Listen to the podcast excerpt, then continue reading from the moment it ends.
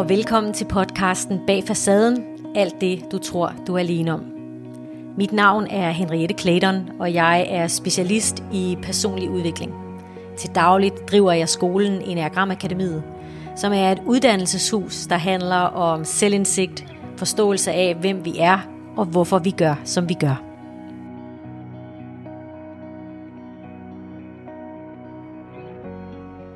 Hej kære lyttere, og hjertelig velkommen til endnu en episode af podcasten Bag Facaden.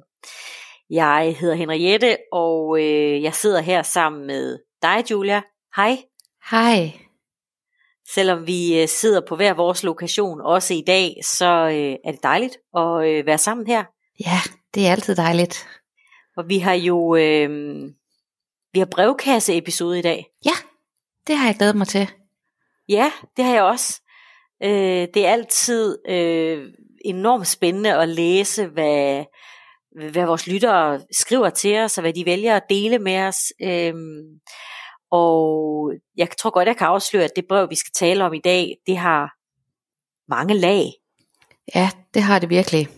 Der er mange ting at, øh, at tage fat i. Og øh, vi nærmer os jo også stille og roligt øh, sommerferien for mange af os. Øh, nu er vi snart i midten af juni måned, og øh, det er dejligt, at det er sommer. Det er dejligt, at der er sol og lys på himlen, og hver eneste dag tænker jeg på, nu er vi et skridt tættere på, og sådan for alvor komme på bagkant af den her pandemi, som jo stadigvæk øh, har en lille smule fat i os. Så Julia, jeg tænker, har du lyst til at læse for os, hvad er det for et brev, vi har fået øh, i dag? Jo, det vil jeg rigtig gerne. Det er Bettina, der har skrevet til os denne gang. Ja. Hun skriver, Hej Henriette, tusind tak for en fantastisk lærerig podcast. Jeg er en type 8 med sexual instinct. Jeg har svært ved at sige til andre, at jeg bliver ked af det, når de svigter mig. For eksempel hvis de lover at ringe tilbage og ikke gør det, eller hvis der er andre ting, de lover mig, og de så glemmer at overholde det. I stedet for at sige, at det gør mig ked af det, så ignorerer jeg dem, eller jeg kan finde på at skrive om det uden navne på de sociale medier, for at få det ud af mit system. Når de så vender retur, så fortæller jeg ikke, at de gjorde mig ked af det, at de glemte at ringe tilbage, eller hvad de nu har lovet mig. Så lader jeg som ingenting og prøver at slå en streg hen over det, lige indtil det hele starter forfra. Jeg er blevet svigtet rigtig mange gange som barn, på grund af at min mor drak, og min far forlod os, da jeg var halvandet år gammel. Min fars kone ville helst være fri for, at jeg kom hver 14. dag, og i dag ser jeg ikke længere min far. Min mor stoppede med at drikke for cirka 20 år siden, og vi har et godt forhold i dag, og snakker meget, også om alt det, der skete i min barndom. Men jeg ved ikke, hvorfor jeg ikke tør være ærlig og vise andre min sårbarhed.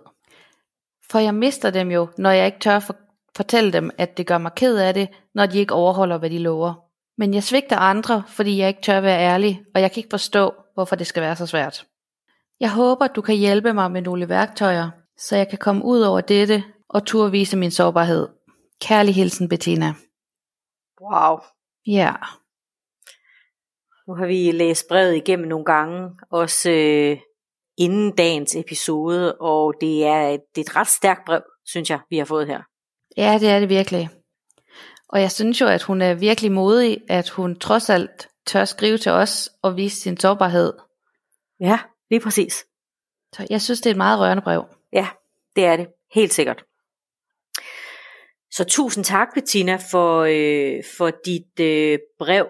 Og øh, jeg tror, noget af det første, jeg har lyst til, det er at invitere alle jer, der lytter med, til at tjekke ind i den del af dig selv, som godt kender til den her sårbarhed, som vi måske ikke har lyst til at dele med andre. Fordi selvom vi har i dag har fået et brev fra type 8, så kan man sige, at 8'erne repræsenterer jo et eller andet sted både styrken i os alle, men de repræsenterer også sårbarheden. Den der sårbarhed, som vi kan være bange for at blive afvist på grund af.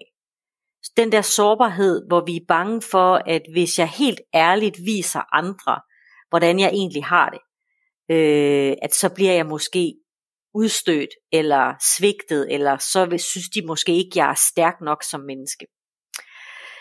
Så, øh, så tak Bettina for at reminde os øh, om det. Og øh,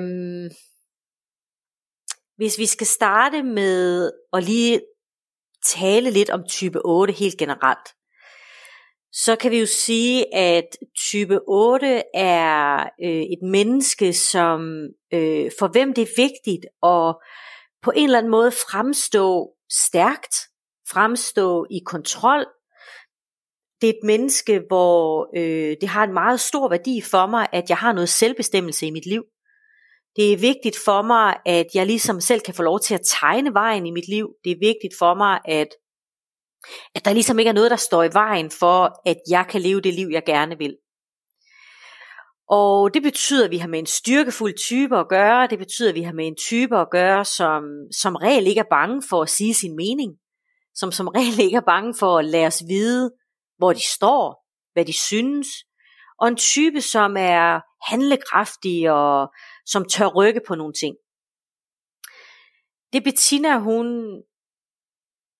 rører ved her, det er den side af otterne, som til trods for det her stærke ydre, som til trods for, at otterne som regel godt tør sige, hvad de tænker og føler, så er der en sårbarhed, når det kommer til de relationer, der rent faktisk betyder noget for mig. Så er det nemlig ikke sikkert, at jeg helt tør sige, hvordan jeg har det. Fordi jeg faktisk er bange for, at I svigter mig. Som otter er jeg jo kommet til at tro på, at ultimativt så har jeg nok kun mig selv at regne med. Og det betyder jo, at jeg et eller andet sted dybt inde er lidt forberedt på, at andre mennesker enten svigter mig, forlader mig, eller måske falder mig i ryggen. Og jeg tænker lidt, om det er noget af det, der er på spil her for Bettina.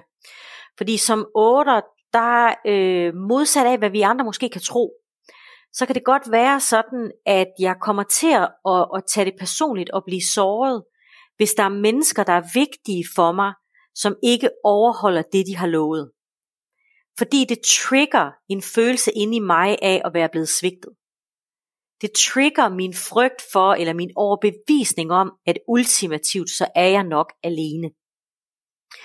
Så øh, det giver mening, når Bettina bliver såret af, at andre ikke overholder det, de måske har lovet hende. Og måske, måske, det ved vi jo ikke, men måske er der også en dag en meget stor sensitivitet omkring, hvad andre mennesker lover, og hvordan de skal holde det. Fordi jeg tror, vi alle sammen har prøvet at love at ringe tilbage, men så er det lige glippet. Jeg tror, vi alle sammen har prøvet at love, at vi lige giver lyd, men så gør vi det ikke alligevel af en eller anden grund. Og som regel, betyder det ikke det store, men det gør det altså for Bettina. Så der er et eller andet hos hende, der bliver trigget omkring det, at øh, det er svært for hende at finde ud af, hvem kan jeg så regne med? Hvem kan jeg så have tillid til? Og du stillede et spørgsmål, Julia, øh, da vi var i gang med at forberede til den her podcast, der hed, jamen ville Nåder ikke bare sige det? Vil Lenore ikke bare øh, kigge os direkte i øjnene og sige, hvorfor har du ikke overholdt det, du har lovet? Og til det er svaret øh, som udgangspunkt, jo. Og med den undtagelse, at hvis det er relationer, som har betydning for mig, så kan jeg faktisk godt blive lidt konfliktsky. Ja, det giver virkelig god mening. Ja, ja. fordi der er noget på spil her. Øhm, men det betyder ikke, at selvom jeg ikke siger det, at så er jeg ikke stadigvæk vred over det. Og det er også derfor, tror jeg, at Bettina kommer til at skrive om det på de sociale medier. Selvom hun ikke sætter navne på, så skriver hun det alligevel. Det er en måde at få afløb for sine følelser. Det er i virkeligheden det, vi kalder for passiv aggressivitet.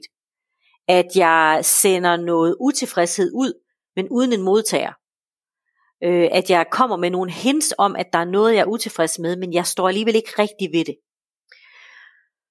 Og jeg tænker måske, der er, der er to ting i den sammenhæng, der kunne være nyttigt at sige til Bettina. Det ene er måske at holde øje med, der kunne være en god grund til, at det andet menneske ikke lige har husket at ringe tilbage til dig.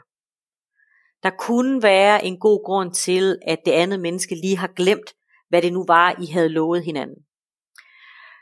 Så, så vi ligesom giver vores relationer noget rummelighed til, at det betyder ikke nødvendigvis, at det har noget med os at gøre, når andre ikke overholder det, de har lovet os. Det er den ene ting. Den anden ting er også, at nogle gange, så skal vi huske at sige højt, hvad vores forventninger er. Så hvis det er meget vigtigt for os, at andre mennesker overholder det, de lover, fordi det, det trigger noget sårbarhed i os, så kan det være enormt vigtigt, at vi siger, det betyder meget for mig, at du husker at ringe tilbage, når du har lovet det, for ellers så bliver jeg usikker eller ked af det. Og det at ture at sige det, det er jo at vise lidt sårbarhed, men det kan også betyde, at andre mennesker får en mulighed for at, at møde os lidt mere nænsomt og lidt mere kærligt. Øhm, og den anden ting, jeg gerne vil sige til Bettina her, det er også, at det lyder som om, at der er noget omkring svigt, der virkelig trigger hende. Altså at hun er sådan ultrasensitiv omkring svigt, og at, at måske endda selv små ting, som at en ven eller en veninde, der ikke ringer tilbage, når de har lovet det, kommer til at trigge en følelse af svigt, en følelse af forladthed. Øhm, og vores trigger, det er jo nogen, vi selv skal være opmærksomme på. Det er i virkeligheden ikke andre menneskers ansvar, hvad vi bliver trigget af. Det er vores eget. Og det vores trigger giver os en indikation af, det er, hvor vi er blevet såret. Hvor er der måske noget i mig, som jeg skal have helet? Og det bringer mig hen til øh, Bettinas øh, ærlige fortælling om, at hun er vokset op med en mor med et alkoholproblem. Og noget af det vi ved omkring børn, der vokser op med en eller flere forældre, der har øh, afhængigheder, øh, som er afhængige for eksempel af alkohol. Det er, at nervesystemet i barnet meget, meget tidligt øh, bliver uroligt. Fordi man kommer til at vokse op i et miljø, der er utrygt.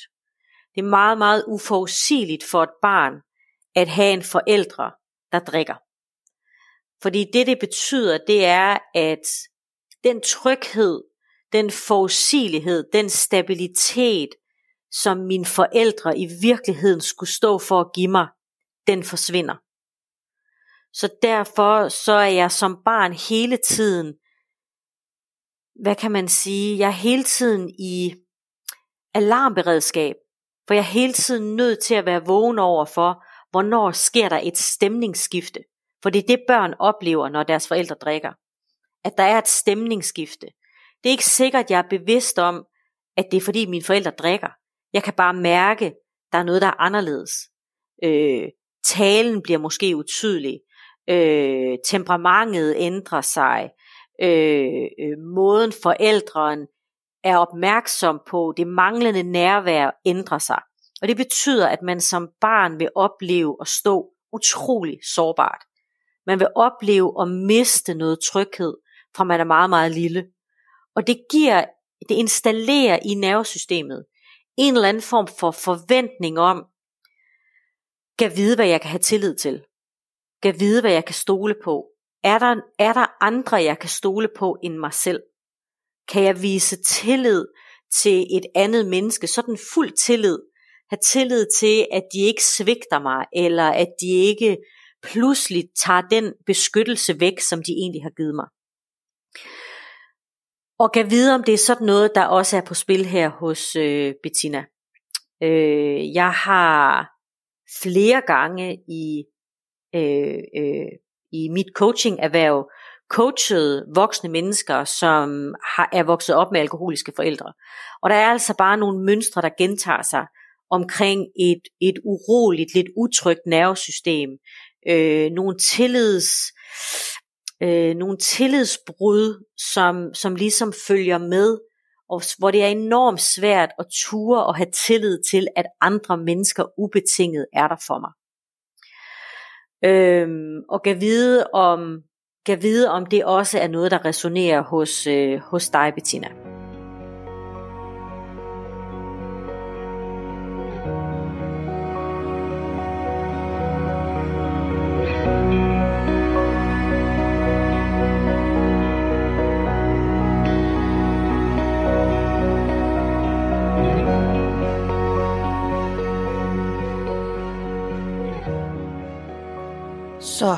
Udover at Bettina jo er mærket af, at hun som barn havde en forældre med et alkoholproblem, så tænker jeg, at det også kan gøre noget ved en persons tillid til andre, når hun så også har oplevet, at hendes far har forladt hende. Ja, det, det, det tror jeg, du har fuldstændig ret i. Øhm, nu ved vi jo ikke, hvilken øh, relation Bettina havde til sin far, inden han rejste fra familien. Øhm, men vi ved i hvert fald, at hun ikke har kontakt til ham i dag.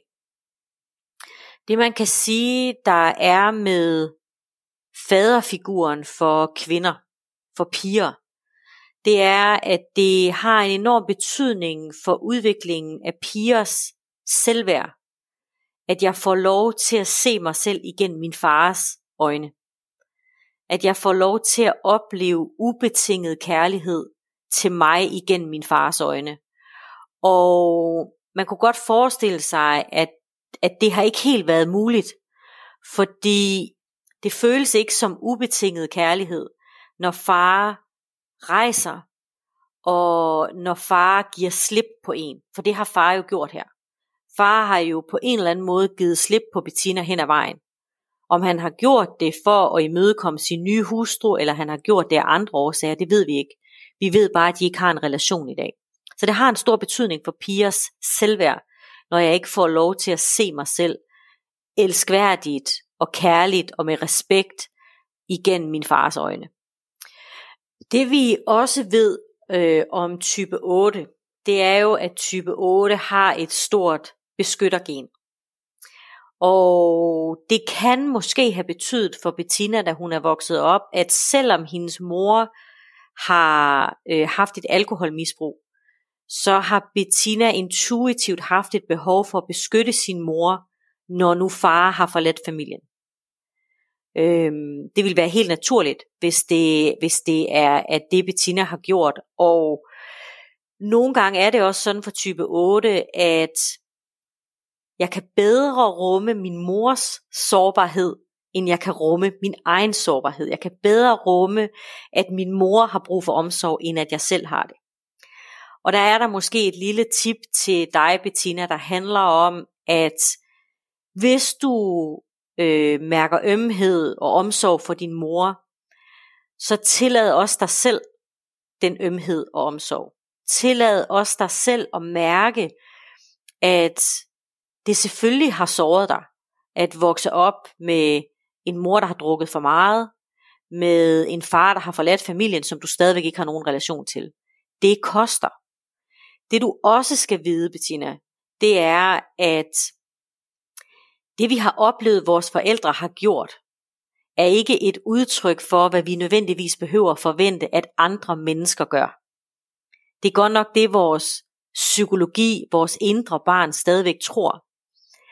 Men vi har altid chancen for som voksne at få helet det indre barn, som mistede noget tillid, da vi selv var helt små. Der er jo flere veje at gå her fra Bettina. Flere veje, du kan vælge at gå, fordi jeg hører, at der er et mønster her, du gerne vil bryde. Jeg tror faktisk, du er i gang med at bryde det. Alene, som Julia sagde tidligere, at du fandt mod til at skrive om din sårbarhed til os. Der er flere veje, du kan gå. Du kan vælge at kigge på, om det tidspunkt er kommet, hvor du skal have tilgivet eller sluttet fred med dine forældre. Ikke for deres skyld, men for din skyld. At der måske er ressourcer og energi, som du bruger på at være ked af det, eller vred, eller frustreret over din far eller din mor, som måske ikke længere skal bruges øh, på den måde. Altså at, at du på en eller anden måde går i gang med en tilgivelsesproces af den ene af dem eller af begge af dem. Det er en mulighed. Det er en vej til at finde fred Det er ikke sikkert, at du har lyst til det. Det er ikke sikkert, at du føler dig klar til det. Det skal ikke afholde dig fra at bryde mønstre.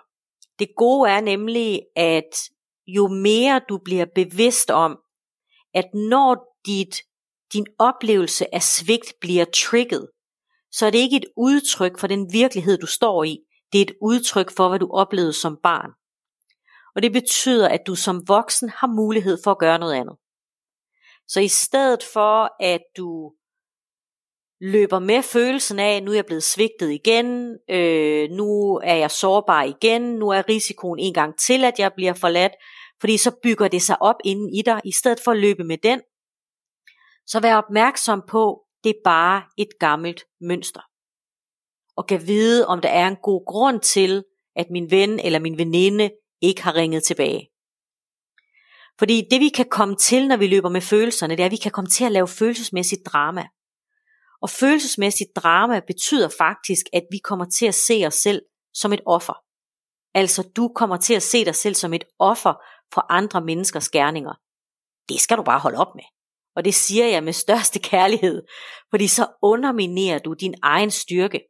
Fordi det er meget, meget sjældent, det er virkelig min erfaring, det er meget, meget sjældent, at andre menneskers handlinger i princippet er rettet mod os. Det er langt mere et udtryk for, hvor de selv er.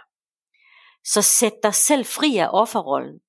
Sæt dig selv fri af at, at, at blive ved med at opleve, at du bliver svigtet. Se situationen for det, den er. Ring op til din veninde eller til din ven og sig, jeg tror, I glemte at ringe, så nu ringer jeg i stedet for. Tag teten. Brug den der styrke, du har, til at stå op for dig selv. Fordi det, du kommer til at opleve, det er, at du har absolut styrke nok, øh, styrke, indre styrke nok, til at kunne stå også med sårbarhed. Og over tid, der lover jeg dig for, at du kommer til at opleve, at sårbarhed er en styrke.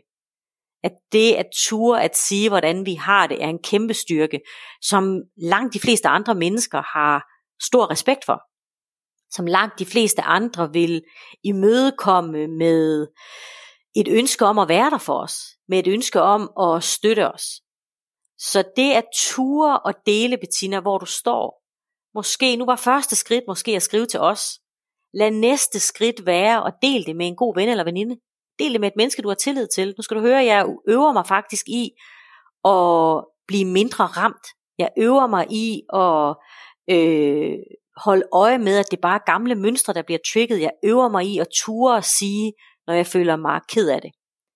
Det er det, vi taler om, når vi siger, at vi skal eje, hvem vi er. Vi skal stå ved, hvem vi er. Når vi gør det, så kan udviklingsrejsen altså for alvor begynde at tage fart.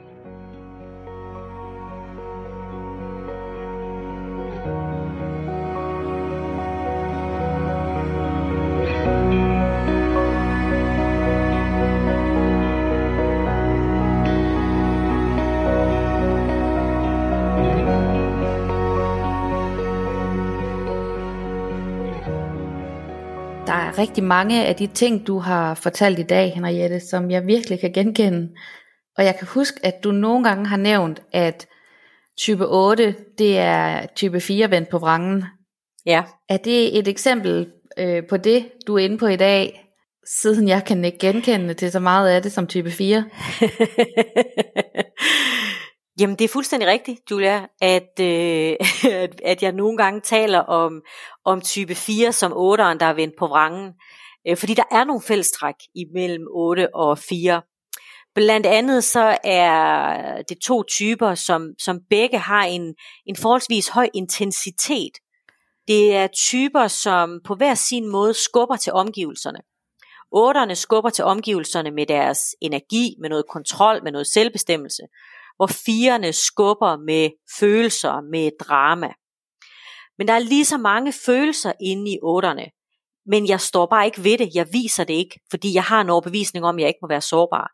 Og derfor kommer det mere ud som kontrol, som vrede, som, øh, som bestemmelse.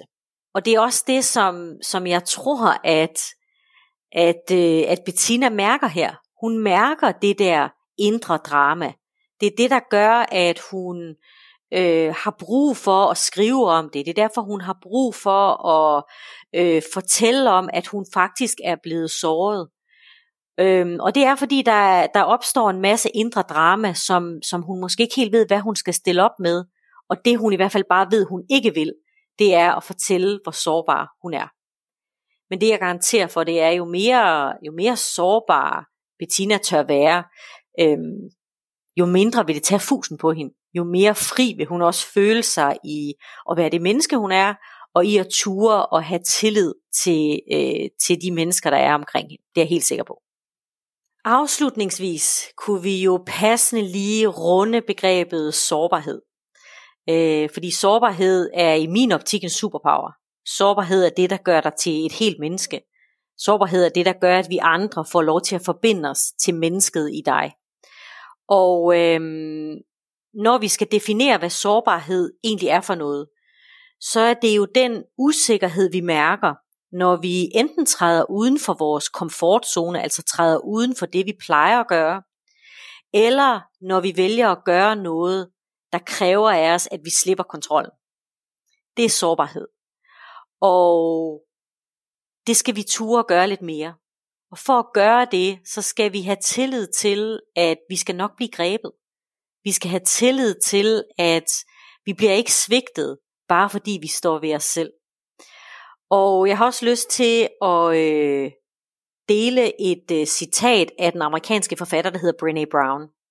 Og i øvrigt, hvis nogen af jer er interesseret i at lære mere om sårbarhed, det er at stå ved sårbarheden, følsomheden, det at øh, kunne være et helt menneske, inklusiv følelser, så tjek Brené Brown ud. Hun er, har gjort et fantastisk stykke forskningsmæssigt arbejde, som øh, kommer alle os, der er på selvudviklingsvejen til gode.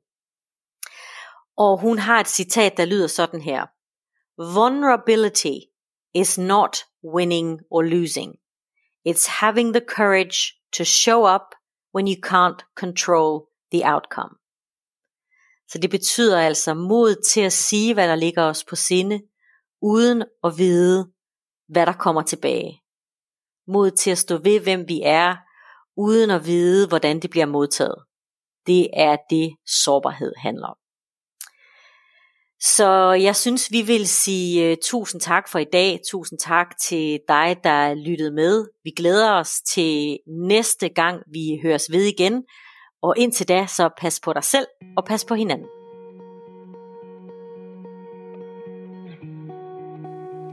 Du har lyttet til podcasten Bag facaden. Alt det, du tror, du er alene om. Udover denne podcast finder du mig også på de sociale medier. Facebook, Instagram og LinkedIn, hvor jeg dagligt deler tips, tanker og forslag til din personlige udvikling. Du er også velkommen på min hjemmeside www.henrietteklæderen.dk. Her kan du se vores mange kurser, foredrag og uddannelser, ligesom det er her, du kan skrive til os med din udfordring. Så er det måske dit brev, vi vælger næste gang. Tak fordi du lyttede med.